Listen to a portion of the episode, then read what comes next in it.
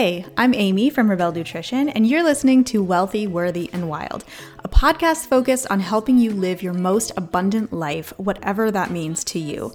From money to entrepreneurship to manifestation to wellness and beauty hacks to the occasional Real Housewives reference, if you're ready to start becoming your next level self, the future version of you who's doing, being, and attracting everything you desire and having fun while you do it, you are in the right place, and it's time to start showing up as this version of you right now.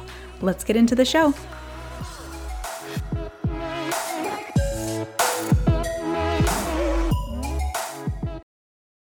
Hello, everybody. I decided I needed to do a separate intro for this podcast episode with Barbara because that's how excited I am for you guys to hear this episode. So Barbara is a accountant. She works for Your Tax Coach. That's her business, and she is just really amazing. I am so excited, and this episode is coming out perfect timing just before tax season. So, if you haven't done your taxes yet, or if you haven't finalized them, this episode is going to give you a bunch of amazing nuggets around ways to save the maximum amount on your taxes as an online course creator, specifically, which is so cool. So, I actually found Barbara, it's a funny story, when I was looking to buy my Mercedes G Wagon, and I saw a bunch of TikToks and like people on Instagram, business owners owners talking about how they bought a G Wagon and wrote it off as a business expense. And I was like, how are these people doing that? Like, ha- that can't be legal, right?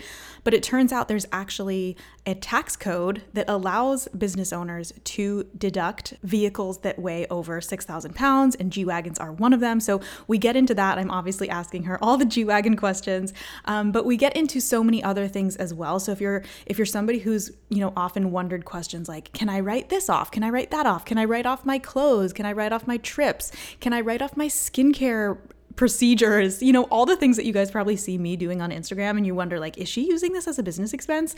I ask her all of those questions so you can really get more insight into what might be a legal business deduction for you. So that's something really interesting I think too when we get into it as well in this episode is I really feel like there's so much fear mongering around paying taxes and a lot of people think like, "Oh, if you're writing off certain things in your business, aren't you going to get audited or aren't you going to go to jail or is that even legal? So it's really nice to hear from a professional giving all of the caveats around, you know, ways to make something a business deduction. And what I really like about Barbara is that she kind of asked the question, okay, you know, if you want to d- deduct something in your business, let's say you want to go on a business trip, how can I make that a business deduction? Because usually it's just a couple small minor things you need to do in terms of making sure you're working a certain amount of days on that vacation or making sure you're getting sort of some sort of business content while you're out there or you're networking, you're keeping track of receipts like all these things. So we get into all of that. I'm so excited for you guys to hear this. And just as a little disclaimer, I am not a tax professional. So please do not reach out to me with your tax questions. Um, definitely reach out to Barbara, but nothing on this podcast should be considered legal or accounting advice. It's more educational in nature. And as always, if you have a question about things that might be a write off in your business, you definitely want to consult your own tax professional. Okay. So this is just educational in nature and to get you guys kind of thinking and brainstorming the ways that maybe some things that you have been paying for out of your personal account might actually be able to be a business expense, which is pretty cool because at the end of the day, like we all want to save money in taxes, right? So we can keep more of it for ourselves and do the fun things that we want to do with it. Give give it to charity, go on more trips, like use it to buy a house, whatever it is that you you want to do. I mean, wouldn't you rather do those things than pay that money to the IRS? So, I'm so excited for you guys to listen to this episode. And last but not least, at the end of the episode, I'm going to be actually sharing a huge promo into Barbara's course. So, she, of course, has an online course called Write Off Your Life. So, it's a self paced course that teaches you guys exactly how you can write off and save a shit ton of money on taxes. So, she breaks down literally everything that can and cannot be considered a business expense for your specific business, which is so cool. So, you know, if you don't have it in the budget to work with, her as a one on one client, this course is an epic way to make sure you have all of the right info to do your taxes yourself if you don't have the money or the budget or you don't want to hire a CPA. So, Barbara has been nice enough to offer my listeners 25% off her course, which is huge. You guys, it's a huge discount. So, what you're going to do to enroll and write off your life is go to the show notes in this episode. There's going to be a link to her course. You can check out the sales page, make sure that it's right for you before you enroll. And then when you get to checkout, you're going to use code REBELLE. So R E B E L L E for 25% off. So again, to enroll in Barbara's Write Off Your Life course, you are going to go to the link in the show notes and use code REBELLE, R E B E L L E, for 25% off at checkout. Okay, let's get into this epic episode. Well, Barbara, welcome to the show. I am so excited to chat with you today. I feel like I'm sure you're really busy. So, number one, I really appreciate your time with tax season right around the corner. And number two, most of my audience are like online entrepreneurs. And I feel like there's just so much confusion and even fear mongering around doing your taxes and doing them right. So, I'm really glad to have you here as an expert. Thanks for having me. Well, so I guess what we can start with, I would love to hear a little bit more about kind of your story because I feel like you're kind of like a unicorn of accountants because not only not only do you like your business and your team from your tax coach helps prepare people's taxes, but you also help on the tax strategy side of like legally helping reduce people's taxes. So tell us a little bit about like how you got into this business and how you decided you wanted to go that kind of special angle. Yeah, I kind of fell into accounting because I got pregnant in college. And so I just needed to major in something that I knew I was going to have a job as soon as I graduated. And so I picked accounting and ended up getting my master's in tax. And then when I started out in public accounting, I was at like the number one firm in the world. You know, it's supposed to be like magical and wonderful. Like, you made it, the number one firm. And I got there and I was just like so disappointed. I'm like, this is what everybody strives for in school. You know, they really just like hound you with like, this is where you should work. And this is the corporate ladder that you should climb. And I really just didn't see them like helping their clients. It was all just like how many tax returns they could file during tax season.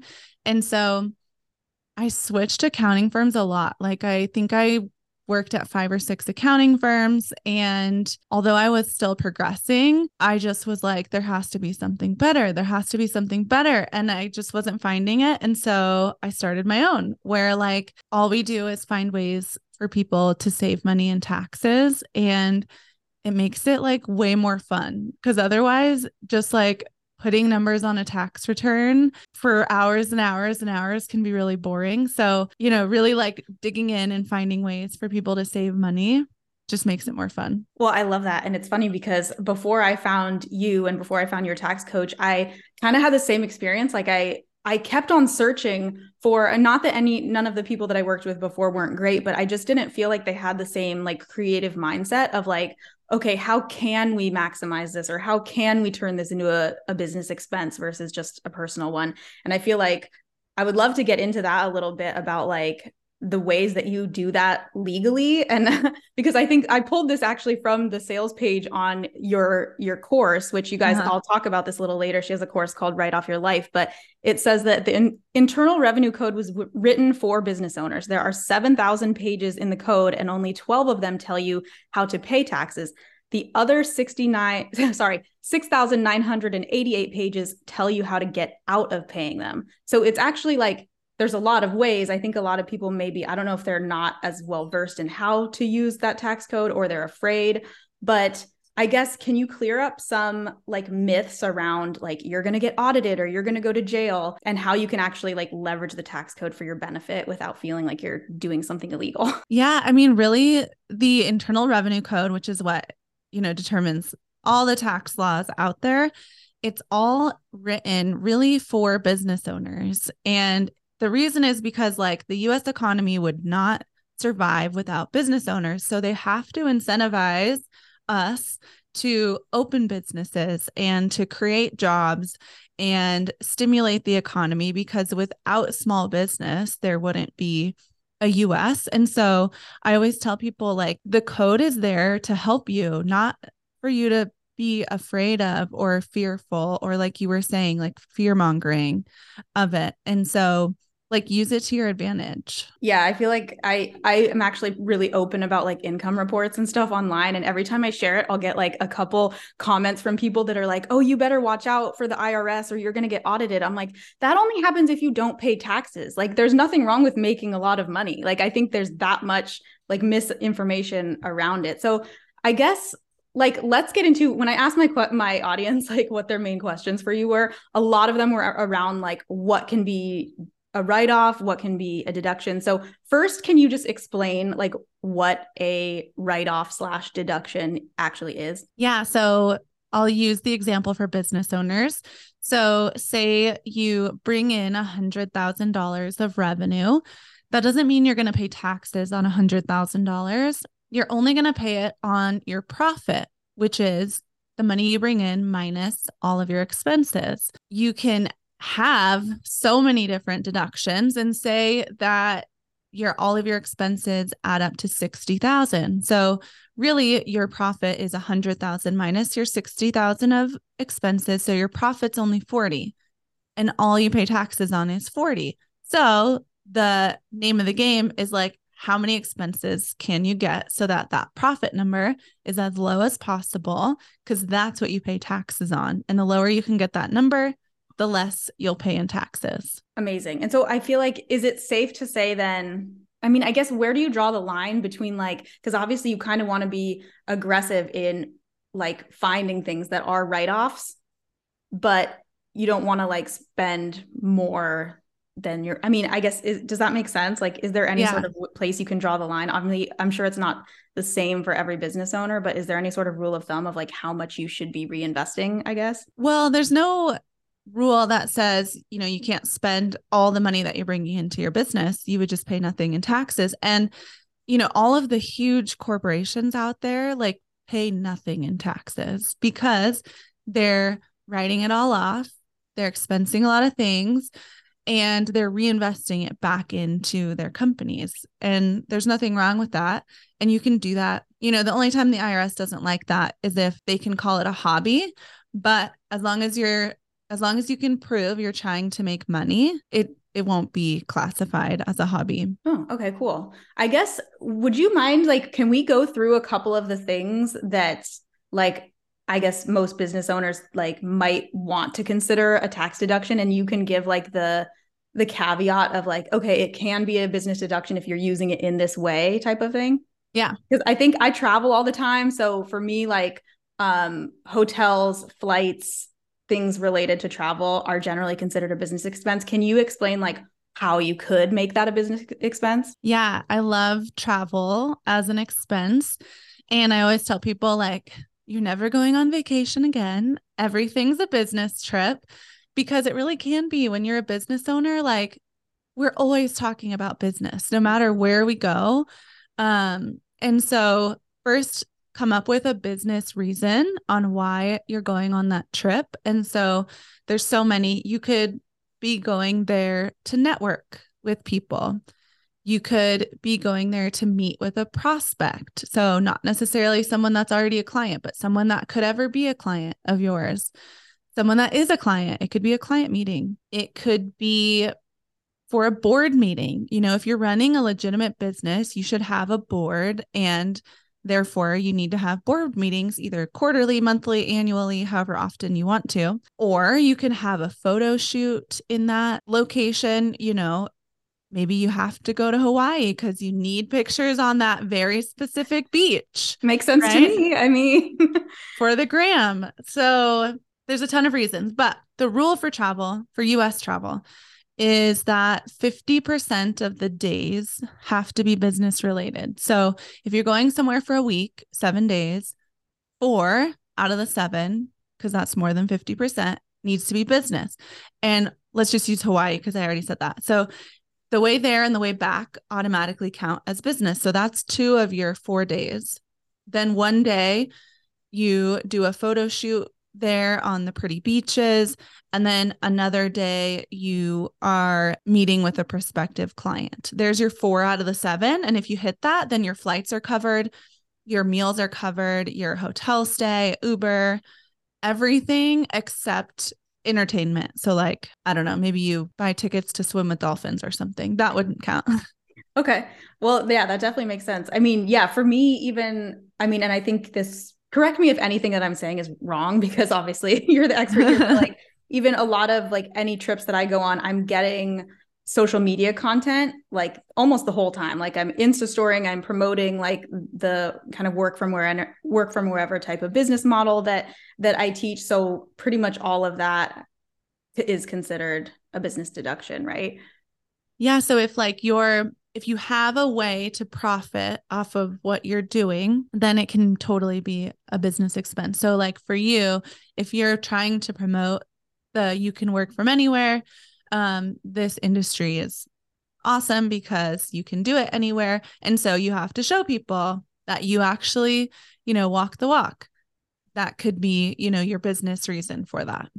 Amazing. Okay. And then another one that I feel like there's a lot more gray area with because I've really heard conflicting things about this one is clothing. Like, is that ever considered a business deduction or does it kind of like, because I would imagine, I've always heard no, but then I would imagine like nowadays a lot of people who are influencers let's say or fashion bloggers or something like that's kind of related to how they make money so wouldn't that be kind of a business dedu- deduction or no yeah so there's a few ways you can write off clothing but i will say the irs hates clothing deductions but again as long as you have like a good reason and you document it you can probably deduct it and so the few ways that you can one would be if your logo's on it, which most of us are not going to walk around every day with our logos everywhere, but maybe. I mean, like at our last team meeting, everyone had sweatshirts with the Your Tax Coach logo, but like besides that, we're not wearing it every day, right? Or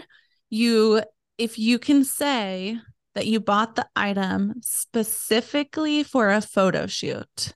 So, like, there's a code that says you can deduct clothing and props if it's 100% for use for photos. Now, that also means you're never allowed to wear that personally. How they would know, I'm not sure. That seems a little wasteful, but that's you would have to be able to say it's 100% for like content, right? Or in your example of like an influencer, like fashion influencers, for sure, like anything they're buying, because they're putting affiliate links out there for like they're making money on the products that they're promoting. So again, if there's a way for you to make money on it, easy deduction. Yeah, well, that's what I was thinking. And that's how my question came up is because I'm like, well, in order to make money off of those affiliate links, like in order to be effective at that, you'd want to take pictures of yourself in that item, right? So that'd be kind of necessary. So I guess yeah. that that totally makes sense. Um, what about like anything related to like hair and makeup or beauty treatments, things like that? Yeah, so so similar to clothing, if you can say that it is for photo shoots or content, things like that. So like today I recorded 5 or 6 podcasts, so I had a makeup artist come over and like do my makeup and hair cuz we record podcasts with videos. So like you know, if it's if if it's necessary for whatever you're recording or producing or photo shoots, things like that. Okay. What if here's a specific example? um, what if you are a YouTuber and you are going to get, let's say, let's say you're like a beauty skincare influ- or um, YouTuber, so you make money off of the revenue from your videos, and you go to a new place to show off like a skincare treatment. You're going to vlog it, and then you're going to monetize that video from the ad revenue. Would that skincare treatment be a tax deduction? I would say yes, because again, there's a way for you to make money off those videos. But I will say, like, monetizing YouTube in the eyes of the IRS is a very new topic, even though it's not really new. Like, there isn't case law to back it up yet. The answer might change when there is case law, but to me it makes sense if you just look at like the there's four rules of like if something's deductible it has to be ordinary necessary a business reason and you have to document it. That checks all the boxes for me. Like you have to record the video of the treatment if you're going to make money off the video. So right. That's i mean that makes sense to me too. Okay that sounds good. And then last but not least what about meals? Yeah there's so many ways to write off business meals. A lot of people just think like oh it's only if i take a client out and we have a meeting or something like that. But similar to travel, you could have just a meal to network with someone, you could have a meal with a prospective client. So, like, I'll use like a real estate agent, for example. Anyone could literally be their client. Like, at some point in someone's life, they're going to buy a house or sell a house, or could maybe potentially have some sort of real estate transaction. So, like, anybody that they go out to dinner, lunch, breakfast, coffee, happy hour with could be a client. So, like, they should write off all of it, as long as, of course, we're talking about real estate. But, like, again, as business owners, we end up talking about work and business and entrepreneurship anywhere we go. So, yeah, it's very easy. Again, just document it. So, like, put everything on your calendar. Anytime you go out to eat somewhere, put it on your calendar who was there, what you talked about. So that way, in case in like five years, if the IRS asks something, you'll remember. At least for me, if it's not on my calendar, I am not going to remember who was there, what I talked about. Same. Um, well, I guess actually going back to that, what you said about like the IRS, can you talk a little bit about like how common it is to actually get audited? And is that something, I mean, obviously everybody I'm sure is documenting everything to the best of their abilities, but like how scared should we be about that? I wouldn't be. I'm a big advocate of like, if your accountant is scared of the IRS, you should get a new accountant because you're hiring them to be on your team. Like, and they should feel like they're that they're on your team and on your side, not the IRS's side, right? Like, because your accountant's going to be like going toe to toe with the IRS. And so you don't want them to be afraid of that, for one. But to your question of like, how common is it to get audited? It's less than 1% of people. So, for one, it's highly unlikely. But if we lived to 100, I suppose you would get audited once according to odds. But a majority of the time, they're just going to send you a letter first. And that's not an audit, it's just a letter of clarification, really, because all the IRS is is like this 1980s technology that has this matching system. And if something doesn't match, it's like beep and prints out a letter. And so most of the time, the IRS is wrong. But people get a letter and like freak out and they just pay it if it says like you owe something because they don't know if it's right or wrong and they just see something from the IRS and they pay it because they don't want to deal with it. But give that letter to your accountant, actually see if it's if they're right or wrong or if you should be paying or not paying or whatever it might be. Um for one, it's not very common to get audited. If you do, make sure you have a really good tax strategist on your team to really like be on your side and the other thing is like people at the IRS have no accounting background. They're just government employees. And so, like, your accountant should know way more than the agent, anyways. Well, that's good to know. I mean, I feel like that'll make a lot of people feel a lot better. Um, I guess obviously I'm sure you will link to everything in all of your services after this, but if somebody's wondering like if they maybe they have up until now done their taxes themselves, when is it like a certain income bracket that you feel like people should hire an accountant or just a comfortability level or do you think everybody should ha- hire somebody who's a professional to do their taxes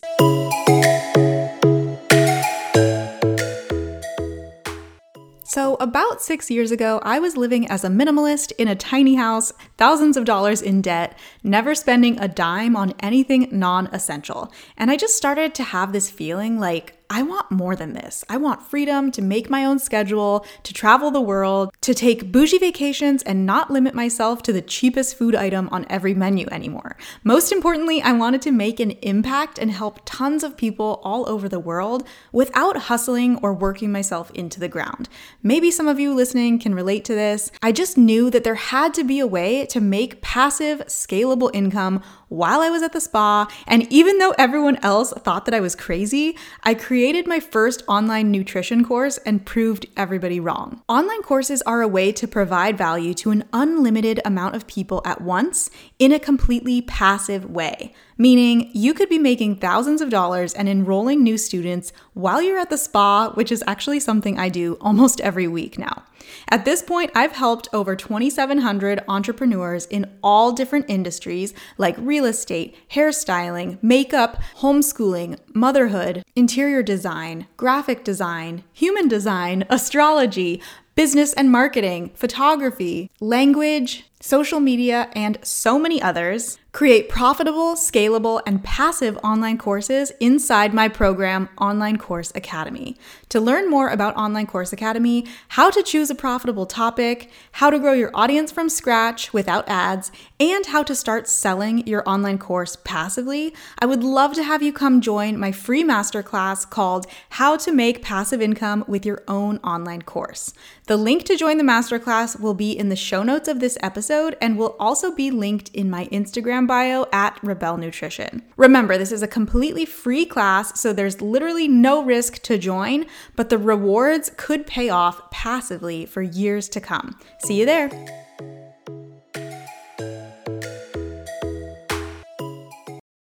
I think there's a place for like TurboTax, right? Like the online tax prep things. Like if you're just a W 2 employee or you and your spouse are both W 2 employees and you have no other like complexities, I think TurboTax is fine because all you're doing is putting your W 2, you know, how much taxes was taken out of your paycheck and calling it a day. Like I think that's fine, which is why we don't even take clients like that because we're like, oh, we don't want to charge you when you can go to TurboTax for a few hundred bucks and and it's fine. But um, if you're a business owner, 100% of the time you should have an accountant do your taxes, even if you're just starting. It's not even an even if, it's like especially if you're just starting because there's certain elections and things on your first year's tax returns that need to be made and if they're not made, we you can't change it later. Mm-hmm. Even if we mm-hmm. amend your return, we can't change those things. It's not even really like a an income or profit level. It's more of like make sure that you're doing everything right from the beginning. Yeah. And I, I, mean, at least from my experience, like again, like I said, I had to kind of go through a few to find ones that I, I felt like really understood my business. I like I feel like you guys are a little bit more like modern age for most accountants that like yeah. a lot of, I mean honestly a lot of them I just didn't really feel like fully understood what I did as a business. Um so that helped a lot and I mean yeah just like so anyone who's listening knows you can i think and correct me if i'm wrong on this but i think like you can actually go back and amend like three years worth of tax yeah. returns. So i'm so glad that i found you guys when i did because you guys actually did go back and amend like my past three years and i can't even remember the totals but like you got me back i think close to six figures which is yeah. insane. Like that's so amazing. So thank you by the way. Yeah of course. Yeah so you can people think like once you file your tax return, like what's done is done, but you can amend that for the last three years. You just can't go back further than that, at least to ask for a refund. And so, like, just because it was done two years ago, don't take that for Bible. Like, let let us take a look or any other tax strategist and see if you can save money and get it back. Actually, one other question that I wanted to ask you about deductions, and I know everybody who's listening is going to want to know this too. Uh-huh. How can business owners buy a G Wagon as a tax deduction? Really, you can buy any car as a business deduction. You just have to actually use it for business, right? So find a way. Even like online business owners, they're like, well, I don't drive anywhere, so I can't write it off. But you do drive places. You just don't realize that, like, you're driving to that restaurant for a business meeting or you're going to a conference or a retreat or driving to the airport to travel for business or driving to the post office or driving to your attorney's office. There's like so many places you can still drive for business, even when you're an online entrepreneur. So, first thing is like, make sure that you're going to use the car for business. There's two ways, or like, yeah, two ways to really write off vehicles. One, I'll use the G Wagon example. G Wagons are over 6,000 pounds. And so if you buy a car that's over 6,000 pounds, typically it's like trucks or SUVs, um, you can write off for 2023, it's different, but you can write off 80,000, 80% of the cost of your car. Last year, 22, you could do 100%. So now it's only 80. So say you bought like a hundred thousand dollar car this year, you could write off eighty thousand, and then the remaining twenty thousand doesn't disappear. You get to take that in the next four years. So you would take five thousand for the next four years to get to your hundred k. But if you buy a car under six thousand pounds, so maybe you want to buy like a little sports car, you can still write it off in your business. You just write it off over five years. So say it's a hundred thousand dollars again you would just take 20,000 for 5 years till you get to the 100. Oh, Yeah, a lot of times people think it's like the size of your car that like oh it has to be over 6,000, but it, it can be under. It just takes a little longer to take all the expense. I wonder if the IRS like caught on to the fact that like TikTok was blowing up people, like all these business owners getting G Wagons, showing them off as like, oh my God, look, you can write off. Because I think that's what made, like you said, cars over 6,000 pounds, there's only like a handful of them, G Wagons being one of them, makes that like section 179 law or whatever specials that you could basically write off the whole thing. I mean, up until 2023, you could write off the whole thing in one year. Is that correct? Yeah. Rather than over the course of five. Yeah, it is funny. Like TikTok did blow that up, but I don't know if you remember, like, how long ago? Probably 15 years ago, like the H2 came out, the Hummer, and like everyone was buying H2s. It wasn't because they loved that car, it was because it was over 6,000. That was like the first car oh. over 6,000 pounds that wasn't a truck. And so, like, I feel like people were doing it way even before Instagram let alone TikTok. It's just, it was a different kind of car back then.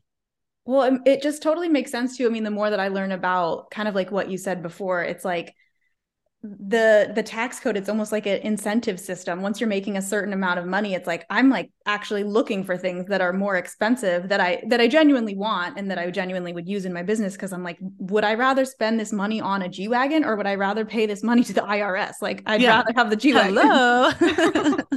totally. And yeah i mean i do get that question a lot too. People are like oh but you're an online business owner. Like how can you write off a car? And uh, for that exact reason. Like really everywhere i mean i don't drive that much to be honest but everywhere i am going it's like for a business reason.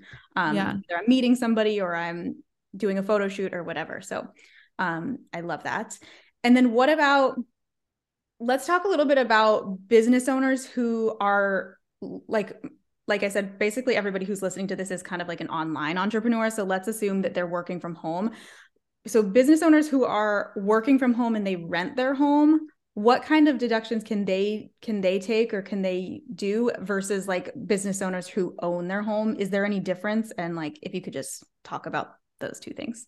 Yeah, they're a little bit different. Um, there's something called a home office deduction. Sometimes I still hear like people think that it's a red flag to take a home office deduction, but that it was a red flag like in the 90s when people didn't actually work from home. Now like everyone works from home, so it's totally fine. Um, and our typical client will get like five to ten thousand dollars as a home office deduction. And so what that is is like say you're renting and 10% of your house is your office, you would be able to take 10% of your rent and utilities and any other expenses for your house as a business deduction. So try as much as you can to like increase that percentage for business use. Like maybe you have a bathroom that is only for business use as well. So then you can increase your square footage or some people use their garage 100% for business like people that have fitness um companies. So they have equipment in their gym that is just for for their clients or something like that that could increase your percentage. But then say you own your house same thing you can still get home office deductions but instead of like 10% of your rent it would be the percentage of your mortgage interest. So you'll get that statement at the end of the year that lists your mortgage interest. So you would be able to take that your property tax, your insurance, your utilities, if you have like a landscaper or security system, like anything related to your house. And then sorry if you said this already, but if you so if you own, is it the same thing like it's a percentage of it of the percentage of area that you're working out of? Yeah, still still the same. It's like percentage that's 100% for business. That's amazing. And I, I do just feel like a lot of it is about just like creatively like looking at things in a more creative way. Like we just bought this house and there's I ended up like I'm making multiple rooms like different offices because I'm like otherwise it's just going to be empty and we don't have people come stay with us that often. So I might as well make like one a YouTube studio and one more of like a podcasting area because then we can get more of a deduction and it's just Yeah, amazing. yeah. Um, so I guess another question that I have too that I know my audience also has is LLCs versus S corps. when does it make sense? Like, is it a certain amount of income that you're making as an LLC that you should switch to an S corp? Or I guess first, let's talk. Can you just explain what the differences are? Yeah. So, as an LLC, you pay the most in taxes, and there's something on your tax return called other taxes. They kind of hide it in that line, but in that other taxes, you're paying self employment tax, and that can be up to $24,000 a year. And and if you have a spouse in your business too, that's doubled. So like $48,000 just in self-employment tax. Then you have income tax it, like your federal tax, your state tax, all of that on top of it. So it can get a little crazy. If you switch to an S corp, you can get out of most of that $24,000 in self-employment tax. So let's just call it like a $20,000 savings or 40,000 if you're married and you're both in the business. And so you were asking when is it best to switch? There isn't like a, you know, hard and fast rule for that, but we recommend it like once you're profiting over 40,000. So not bringing in 40,000 but like after your expenses 40,000 is really where you'll start seeing like the cost benefit um, you know, the benefit be better than the cost. Does it vary by state? Because for some reason I thought that like California, it only made sense to become an S corp like when you were profiting a lot more. Or do I have that wrong? No, S um at least California is the same. There are some states that you would have to pay like a small franchise tax if you switch mm-hmm. over to an S corp. California doesn't do that for S corp. It's the same whether you're an LLC or S corp. So no, I would just be aware of like, I don't know, sometimes it's not beneficial for like DC or New Hampshire, even New York sometimes. Okay. More of like the East Coasters. Okay. And then tell me if I have this right, but when you switch to an S Corp, basically you are becoming like an employee of your business. So you're kind of taking a salary from that business profit rather than keeping all of that profit yourself. Is that a good way to explain it or so I like to explain it like say you were just an LLC or sole proprietor. Everything that you profit is is just profit. And if you want money out of your business, you just take it as a distribution. As an S Corp, you'll now have two buckets of income. One will be your salary that you're going to take from the business. Because if you're an S Corp, you have to take officer's compensation, is what it's called. But then your second bucket of income is going to be distributions, just like in your LLC. And we want to try to take a lot of distributions because those are tax free. And so I just like to explain it like now instead of one bucket of income, you'll have two. That makes sense. Um, okay, what about having employees versus independent contractors? This is actually a question that I've recently asked you guys like a bunch because I'm always like, am I doing this right?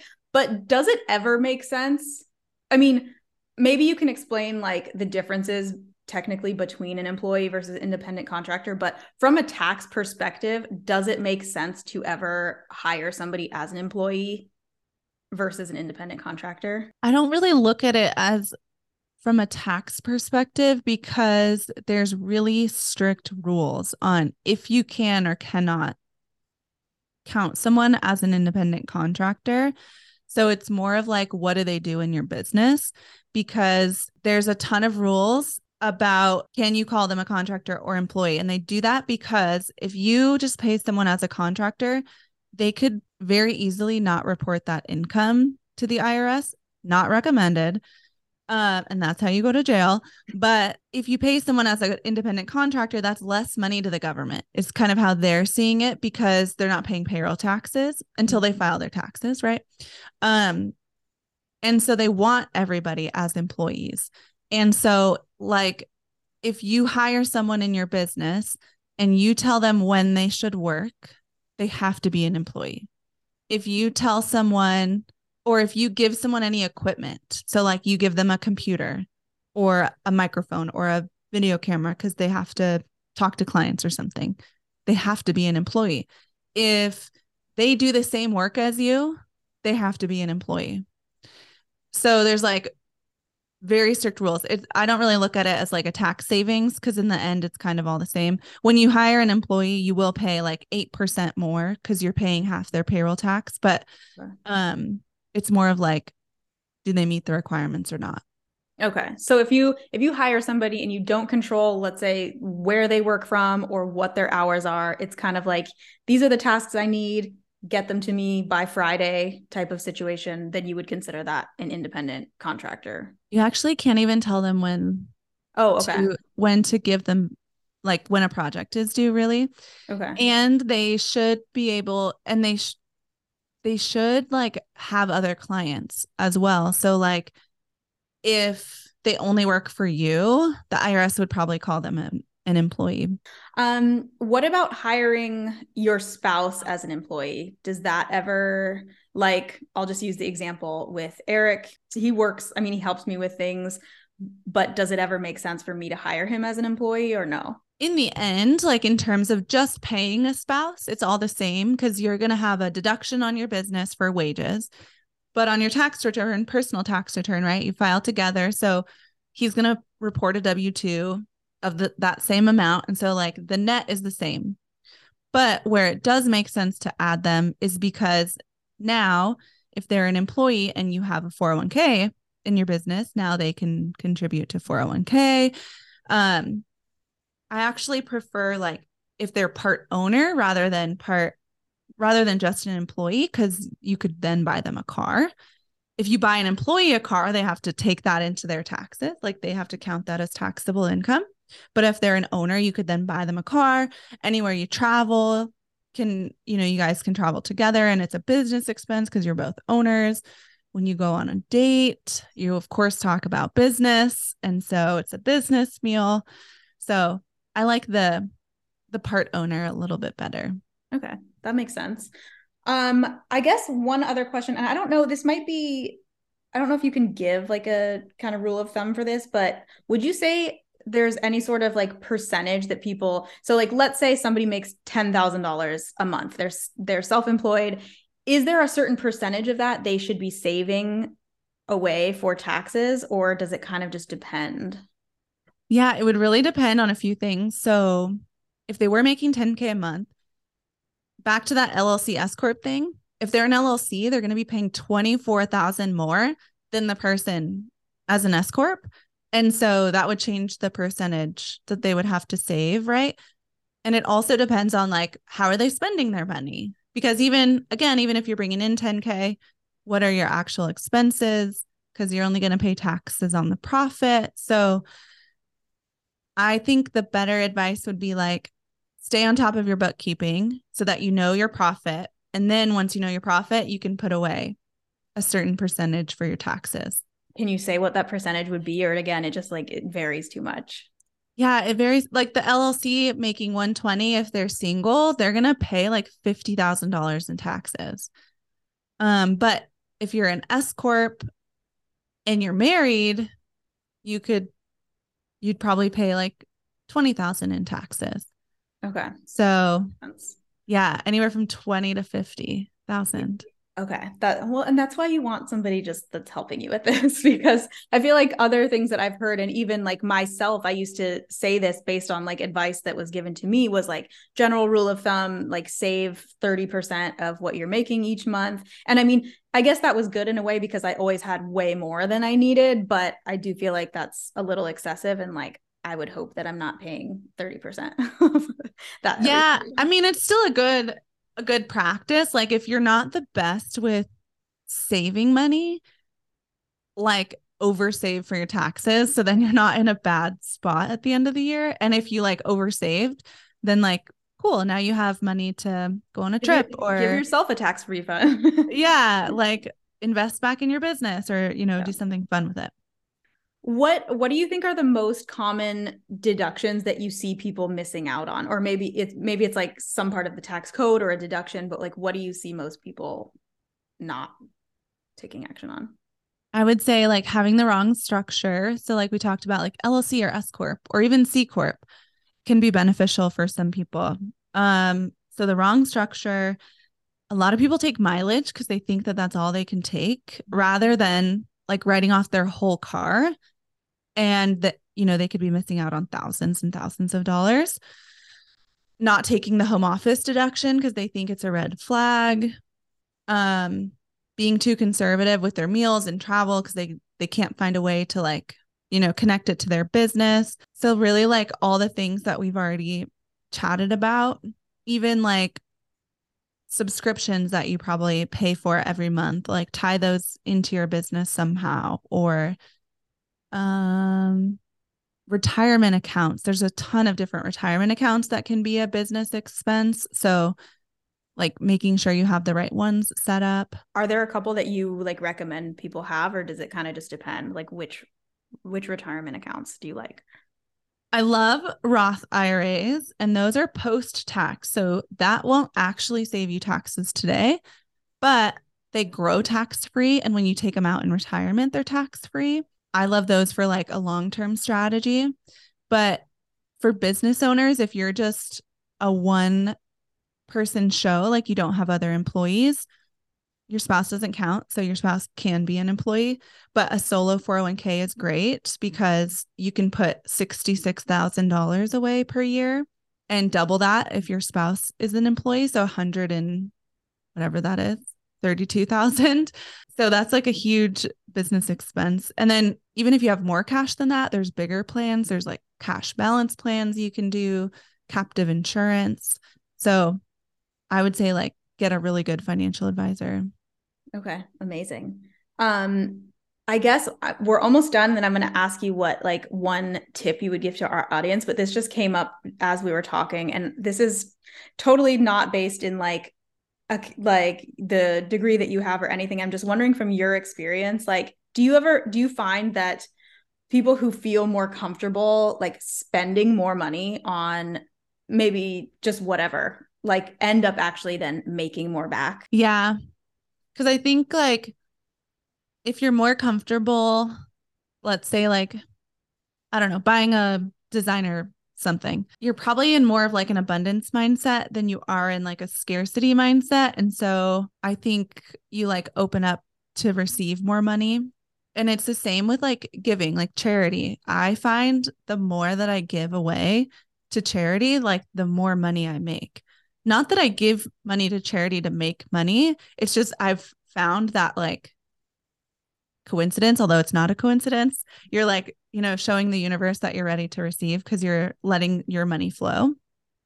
Yeah, absolutely. I mean, I completely agree. And I was wondering, I mean, obviously you work with so many people around money. So I was wondering if you saw that too. But I definitely feel like for me, I mean, I I don't know if you know much about my story, but like when I started my business, I was like so stingy. I was a minimalist. I didn't have any money, any savings. I like did everything myself for a long time until I was making a profit. And I was so scared to spend money on anything. And at the, that time, I also was really not making any money. And then over over the years, I've gotten more comfortable spending more and investing more in my business and like getting comfortable buying things like a designer bag. And every time I do, then I make that back like multiple times over. So it's like just really it's interesting crazy. how the energetics of money works. And I love that you agree with that. Yeah. Um, so I guess last question before we get into where people can find you, what would be one or a few like tips that you would give people approaching tax season? Like what's one thing that you think everybody should be doing?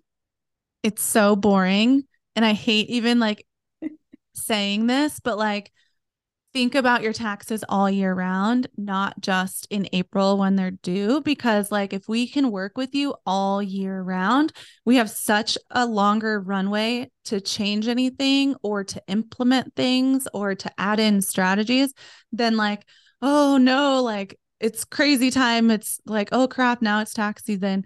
And then it's like more frantic for you as the client because you're freaking out about your taxes. And and you know, there's less things we can do and help you with. So like really find someone that can meet with you quarterly and um really stay on top of your books too because if we don't know your profit, then like we can't give you the best strategies for you. We can like say generalities, but like you might think you're profiting a hundred thousand when you're actually at a loss or something, you know? So it's like really know your numbers and don't be afraid to look at them and analyze them and I don't know, make it fun. That's a really good point. I mean, I feel like it's just like one of those things if you're a business owner, like it has to be something that you think about like at least once a month, maybe have somebody help you or make it fun like you said because it feels so much better at least to me to feel like I have my shit together come tax season rather than yeah. scrambling um for everything. So thank you so much. I know people after listening to this are going to be super interested in where they can like learn more from you and your tax coach. So tell everybody all the places they can connect with you. Yeah, I love hanging out on Instagram. So your tax coach on Instagram. TikTok is your.tax.coach. Funny story because I actually have your tax coach TikTok as well, but I forgot the password. So I had to um yeah, anyways. And yourtaxcoach.com and uh, check out our course as well, the Write Off Your Life course. Amazing. Well, thank you so much for being here. I appreciate it so much. Thank you. Wait, before you go, if you are interested in Barbara's Write Off Your Life course, it is a self paced course that's going to teach you how to deduct and save the most money on your taxes this year. You are going to go to the link in the show notes of this episode to head over to the Write Off Your Life sales page. And when you click enroll, you're going to use the code REBELLE, R E B E L L E for 25% off at checkout, which is amazing. You guys, they don't really do a lot of sales or promotions like this. So I feel really, really lucky that they are offering this to my listeners. And I'm just so excited for you guys to be more empowered around your taxes and no longer feel that fear around, oh my gosh, am I doing this legally? Is this a write off? Is this not a write off? Like, what things should I pay with? from my business and what things are personal. She's breaking down all of that. And she is somebody who I really trust because I feel like she really, really gets it in terms of online course creation. She has an online course, so she understands like what things can be deducted for people who have online businesses. And again, I'm so, so excited to share this with you guys. So if you want to enroll in Write Off Your Life for 25% off, go to the link in the show notes of this episode and use the code REBELLE, R E B E L L E, for 25% off at checkout.